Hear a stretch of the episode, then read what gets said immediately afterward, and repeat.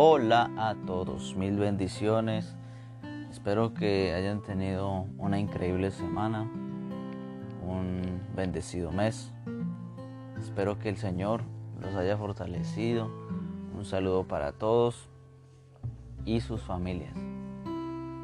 Bueno, eh, este es otro capítulo más de un podcast. Recuerde que el nombre del podcast es Me llamaste. Vamos a tener eh, ratos agradables con el Evangelio, la palabra de Dios, dándole gloria y honra a aquel que nos llamó, pidiéndole misericordia al Señor, sabiduría. Cada día que pasa vemos que este mundo está más tremendo con las elecciones que hace, con la manera de comportarse. Pero nosotros sabemos qué es lo que tiene que acontecer. Esto está escrito y, y profetizado por el Espíritu Santo de Dios. Muchos de nosotros nos hemos hecho la pregunta de cuándo será la venida de Cristo. Pues el Espíritu Santo nos confirma que está cerca nos dice. La palabra es instructiva.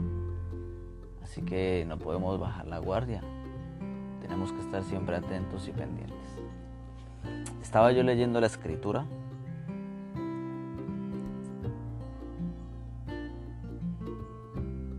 Y me encontré con algo muy interesante.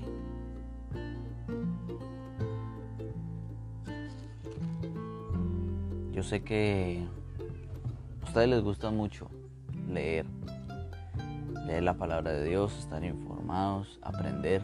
Y eso es bueno, eso es lo que necesitamos. Y sobre todo, instruirnos, claro que sí. Pero confiemos de que Dios nos ayuda y que ora a través de su Espíritu Santo sobre nosotros. Sin más, quiero compartirles algo que leí en el libro de Marcos capítulo 14 del versículo 3 hasta el versículo 9. Si ustedes tienen ahí su Biblia, van a encontrar por título que dice Jesús es ungido en Betania. Dice la palabra de Dios así. Pero estando él en Betania, en, cada, en casa de Simón el leproso, y sentado a la mesa, vino una mujer con un vaso de alabastro de perfume de nardo puro de mucho precio.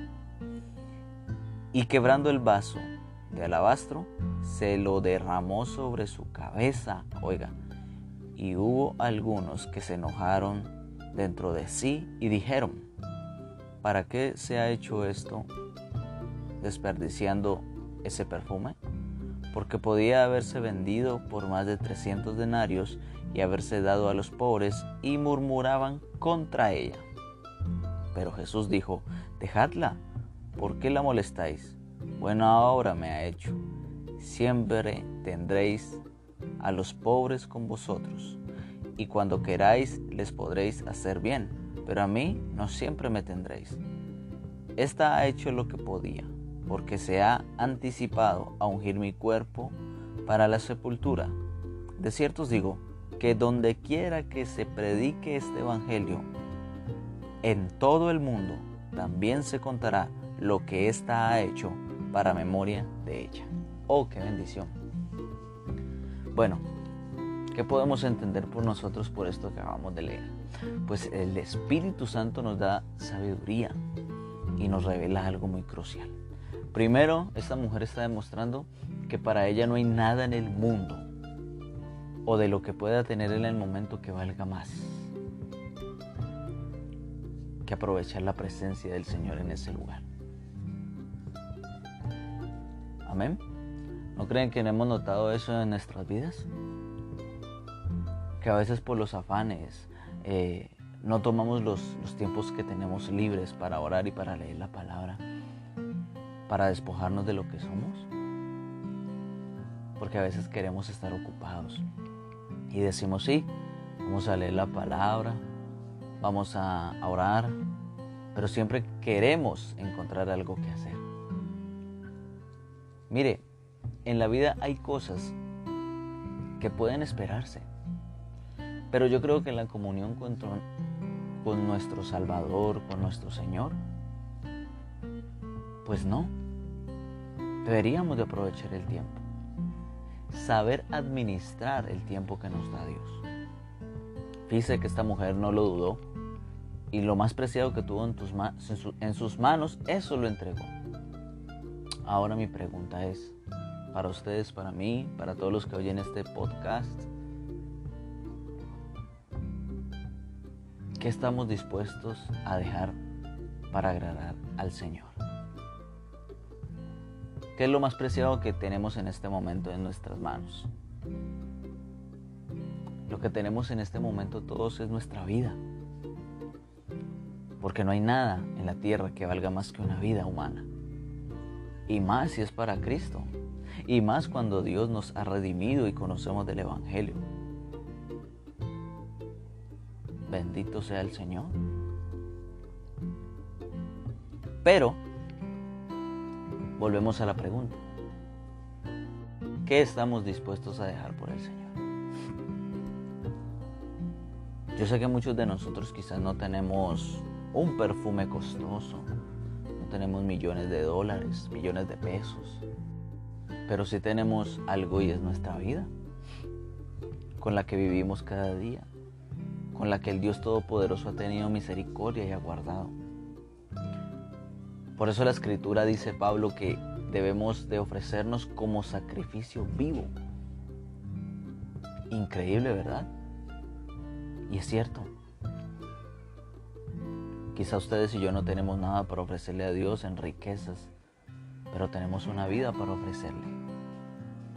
Una vida para despojarnos y dársela a Él. ¿Quiere que les diga una cosa? Nuestra vida no vale nada en nuestras manos. Nada.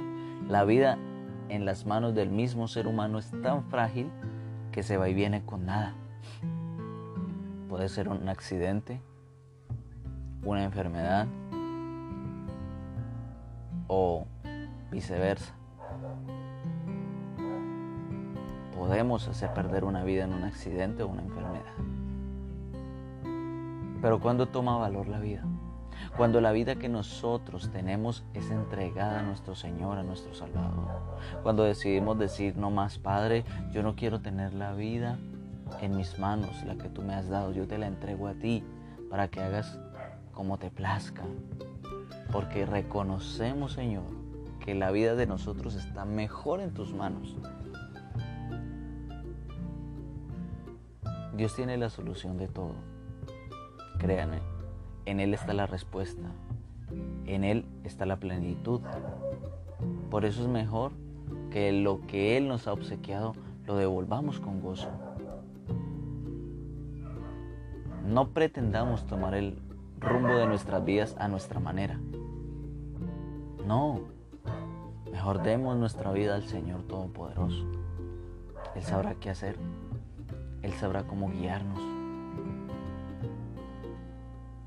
Por eso es que nosotros como cristianos tenemos que estar en comunión con el Espíritu Santo todo el tiempo.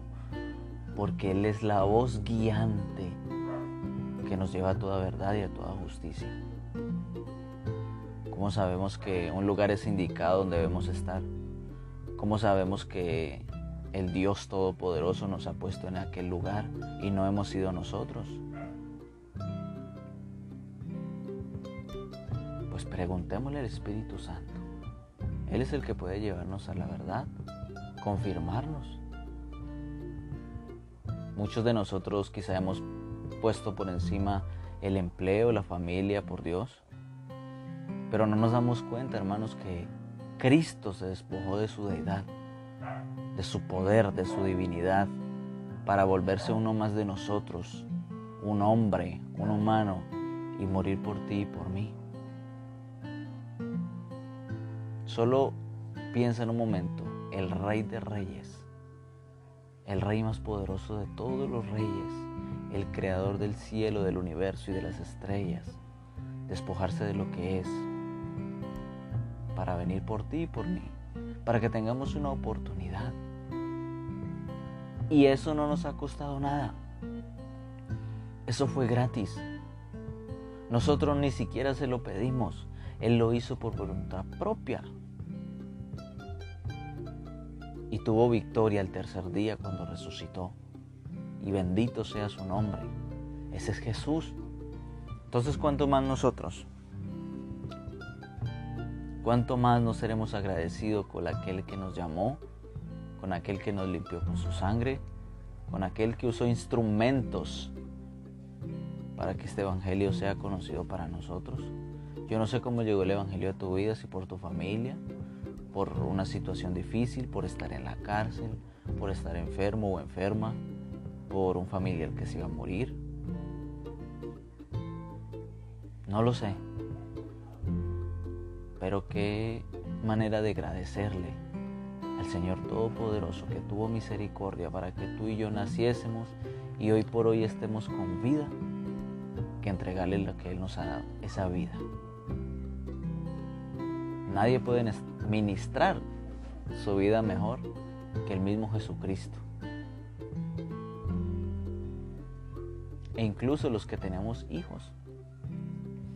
Tú y yo sabemos que son, son nuestros hijos de una manera representativa en la tierra. Pero realmente hasta nuestros hijos son de nuestro Padre Celestial. ¿Será que le hemos preguntado, Señor, ayúdame a llevar la crianza de lo que tú me has dado? De los hijos que tú me has dado, ayúdame. Del empleo que tú me has dado, ayúdame. Señor, no permitas, Padre bueno,